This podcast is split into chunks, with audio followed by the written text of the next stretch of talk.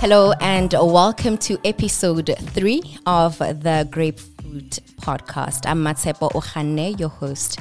On today's episode, I am joined by the Babala Bongeka Nyembezi.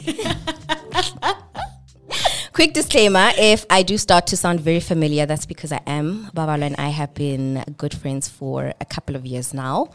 So, yeah, that's that on that. Um, what did you have for breakfast today? I had egg on toast, egg on rye. Um, and before that, I had turmeric tea with um, some honey and lemon to like start the day while I was in the bath. And then I had the egg on toast, yeah. Okay, awesome. Now we can start. Babala, thank you so much for joining me on the podcast. Um, how are you? Um, I'm well.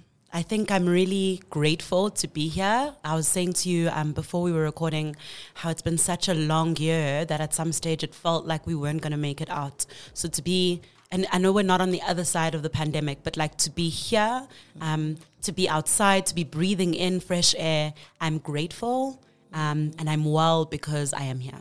Mm, yeah, I love that. I mean, there's so much that we could speak about because we've had so many conversations about so many things.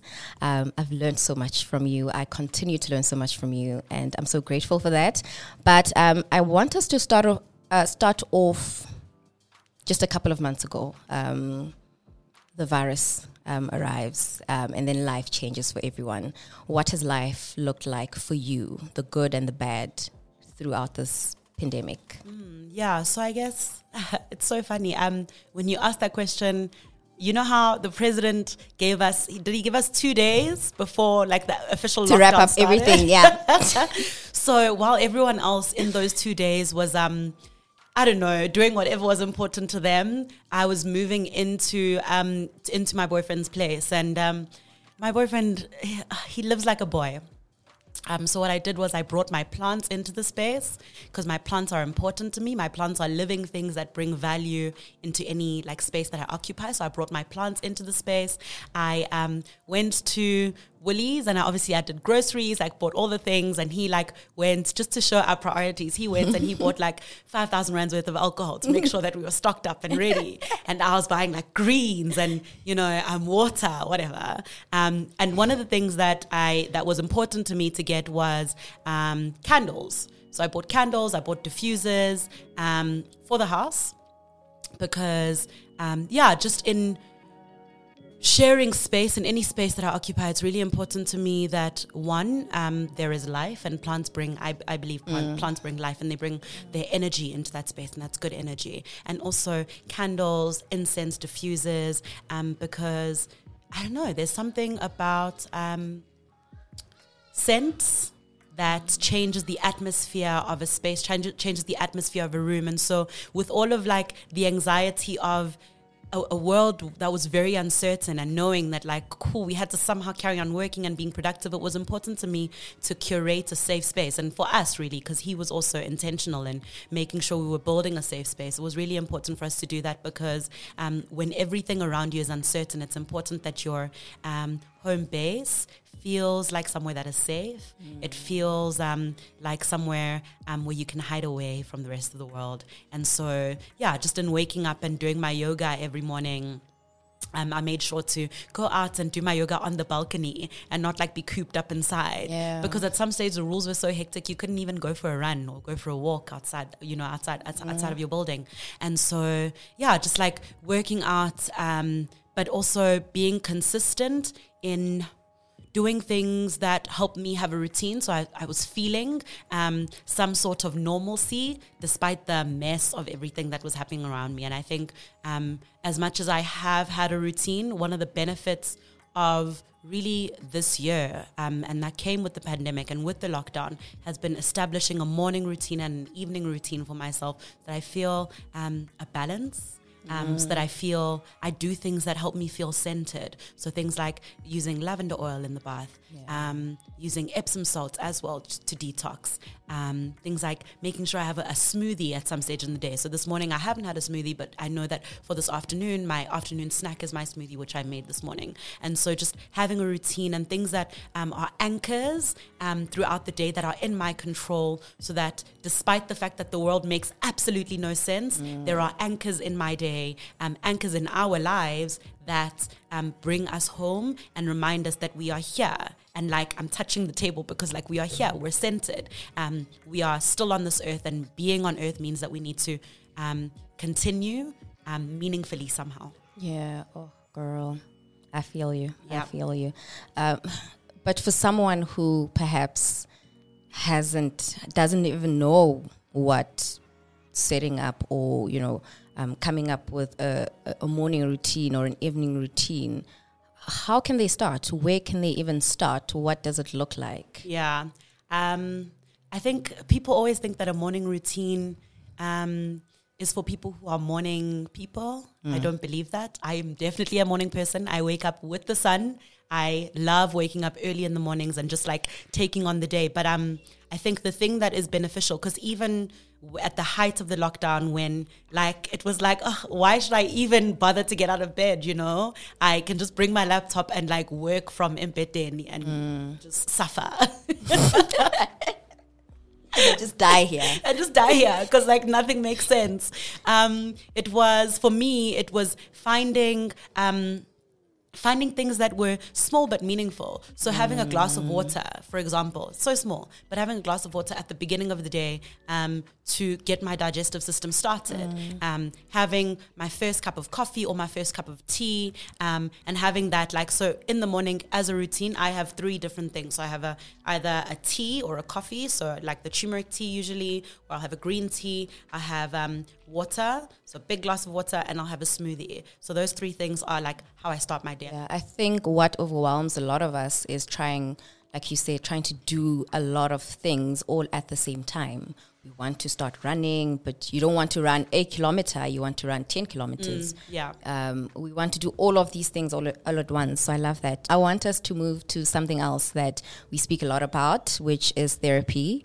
Um, I know you're as much of an advocate for therapy as I am, um, but I remember how before I booked my first session, I was terrified because I didn't know what to expect. You know, what is she going to ask me? How deep is she going to ask me? Is she, am I going to have to confess all of my Do I have sins? to cry? Do I have to cry? Oh, do I have to cry?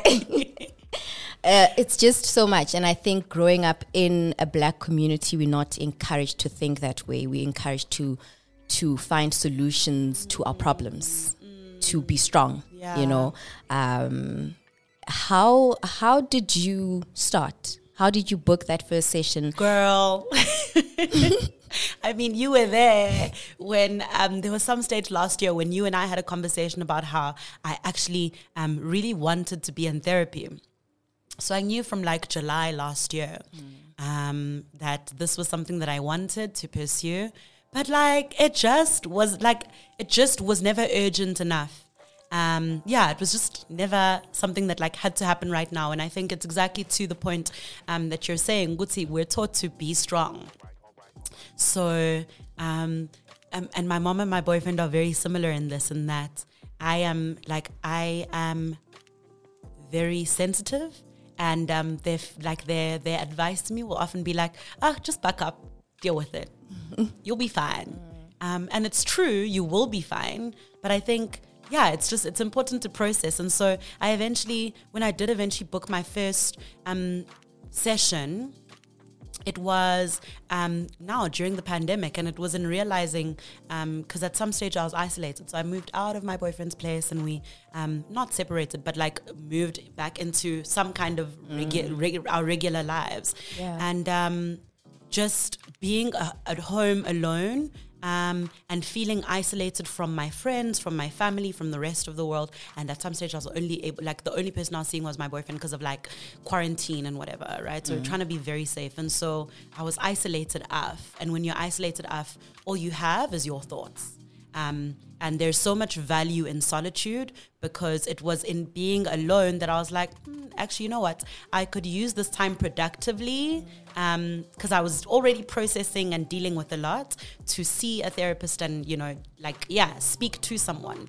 Um, and so that's how it happened. My friend Zetsu had told me about her amazing therapist who had helped her so much. So I reached out, and that's what I'm enjoying so much about um, just being 20 something in 2020 is that um, therapy is more normal for us as black people. So we speak about it. So Zetsu had said she had a great experience with her therapist. And so I asked her for her therapist contact details, reached out, and booked our first appointment. I got to the first appointment. My girl, I was so anxious. Like, whew, I was so nervous. Um, and for the first, like, probably 10 minutes, I tried to present this facade of, yes, I am strong. Yeah, always. You know, I'm only here because, like, I just, I want to um, grow and be better. and she was like, mm, okay, cool. Just tell me about yourself. That's all she said. And, like, oh, I broke. the fountains were open. Like. Um, and my, I actually had my first therapy session while I was at home. Um, visiting my parents, and so just like being at home in the safe space and just feeling like, oh, I'm safe, I'm in a cocoon, and then logging onto therapy. And that's another thing is uh, my experience of therapy is via Zoom, right? Which is so different from how you started in therapy because you actually got to sit across from a therapist. Yeah, Um, so it's just it's been yeah, it's been very interesting, but also um, I'm so grateful that you directed me to and like you and a couple of other friends including my boyfriend as well he was like maybe you should i'm really grateful for it and um, i'm realizing in therapy that we are all broken people and that's okay Yeah. um, and instead of going around trying to act like something that we are not, it's okay to be um, to walk in feeling like you're not enough. Um, because yeah, just um, you need to sit with those emotions. So if you're feeling like you're not enough, sit with it instead of trying to cover it with perfectionism Yeah. and no actually i'm amazing Mm-mm. if you don't feel like you, you're amazing um, sit with that and like um, figure out why and that was one of the f- like first things that my um, therapist and i like had to deal with um, so yeah it's been a really interesting journey and i'd really encourage abantu to look into therapy but therapy is not a like it's an hour a week so it's a journey and it's something that you decide to do. And so in deciding to do it you need to commit to doing the work whatever doing the work looks like for you.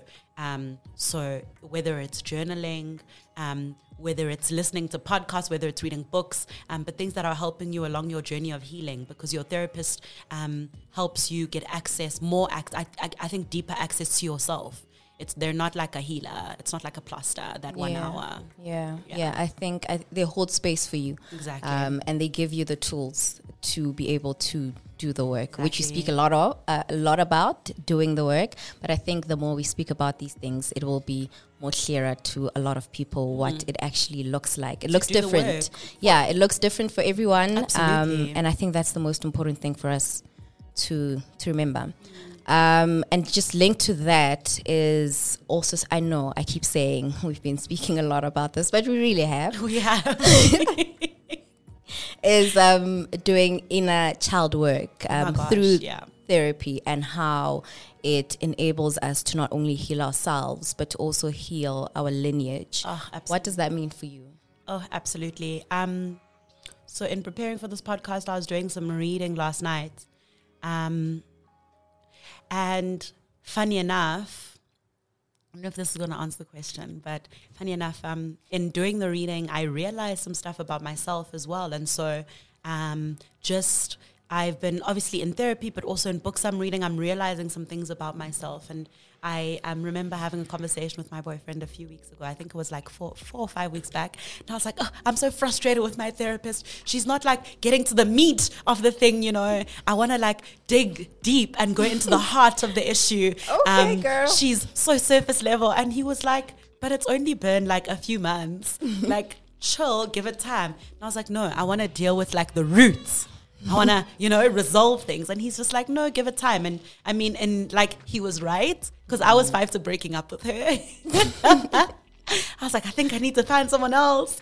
Um, but also, it's that, right? It's, um, it's, realizing that you need to surround yourself with people who hold space for you in different ways. So my therapist holds space for me in very specific, in a very specific way, because that's her job. But also in my relationship, um, in my relationships with my friends, with my family, um, people like hold space for you in different ways. And in doing that, you start to uncover different things about yourself. So I mean, um, where this started was last night. I realized something about myself because my the way that I am in relationships is very specific, and I've started to observe a pattern um, in my serious relationships because I've been into.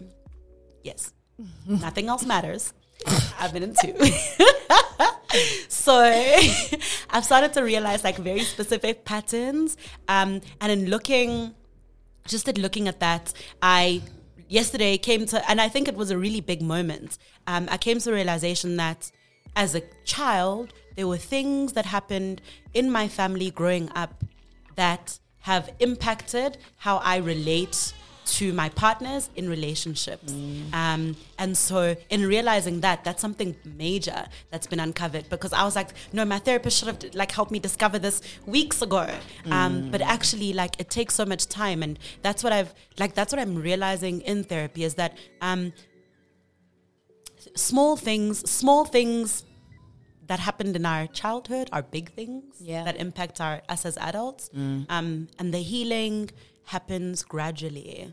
Um, it like yeah, it doesn't happen all at once. It's a slow process. It's a like a slow cooking process. Um, and so just the like the inner child work isn't just for me and I think I I I, I was speaking to you about this. Um, the inner child work that's happening is not just me and what happened with me. Um, I'm realizing that there's generations of trauma um, that I carry in my bloodline. So just like we have generational um, blessings, mm. there are generational curses as well. We speak about those often, but also there's generational trauma that we carry um, in our bloodline. And I'm really just in in in this year, because um, this year has been the year where shout out to 28 man.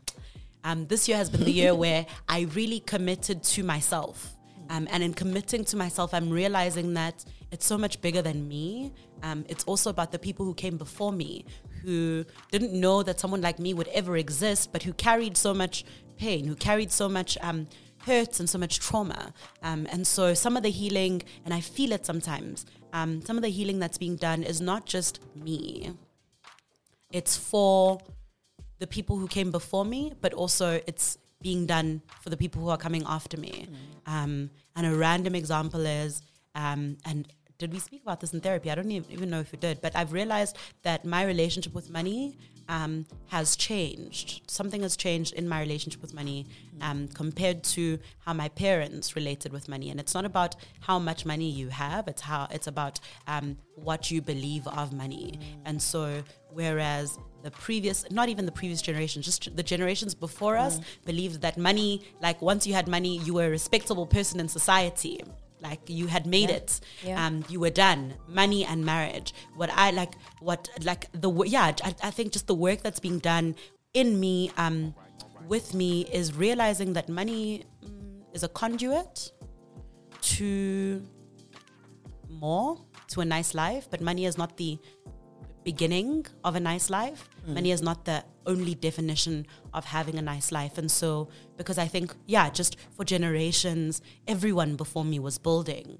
Um, my parents, my grandparents, their parents were building wealth so that we could have, right? And we would be well but um, it's not the solution. And that's like one. So it's one small thing that I'm realizing, um, but it's actually big because the way, my relationship with money and how I deal with money, and I have money, um, but it's it doesn't define me. Um, someone who does not have money is not defined by not having money. It's about it's more about what kind of who are you, more than money, beyond yeah, beyond that. And so just um the inner child work that is being done, because I think this was your question, mm. is beyond me.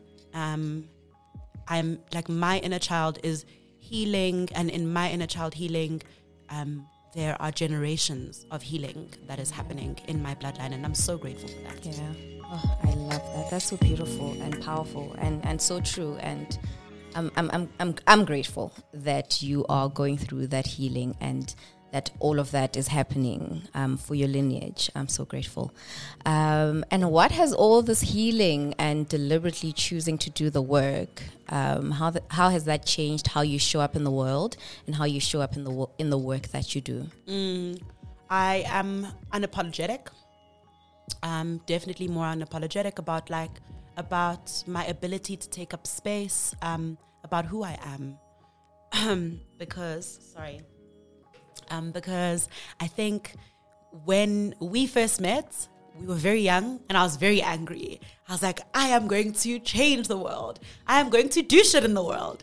Um, and I was like, very, like, I was very driven, um, but like I was driven by rage mm. and rage at the injustice that exists in the world. Because, oh, man, like you see it, yeah, you just, people are not. Um, treated well. We, yeah, just mm. the world is mm. so broken.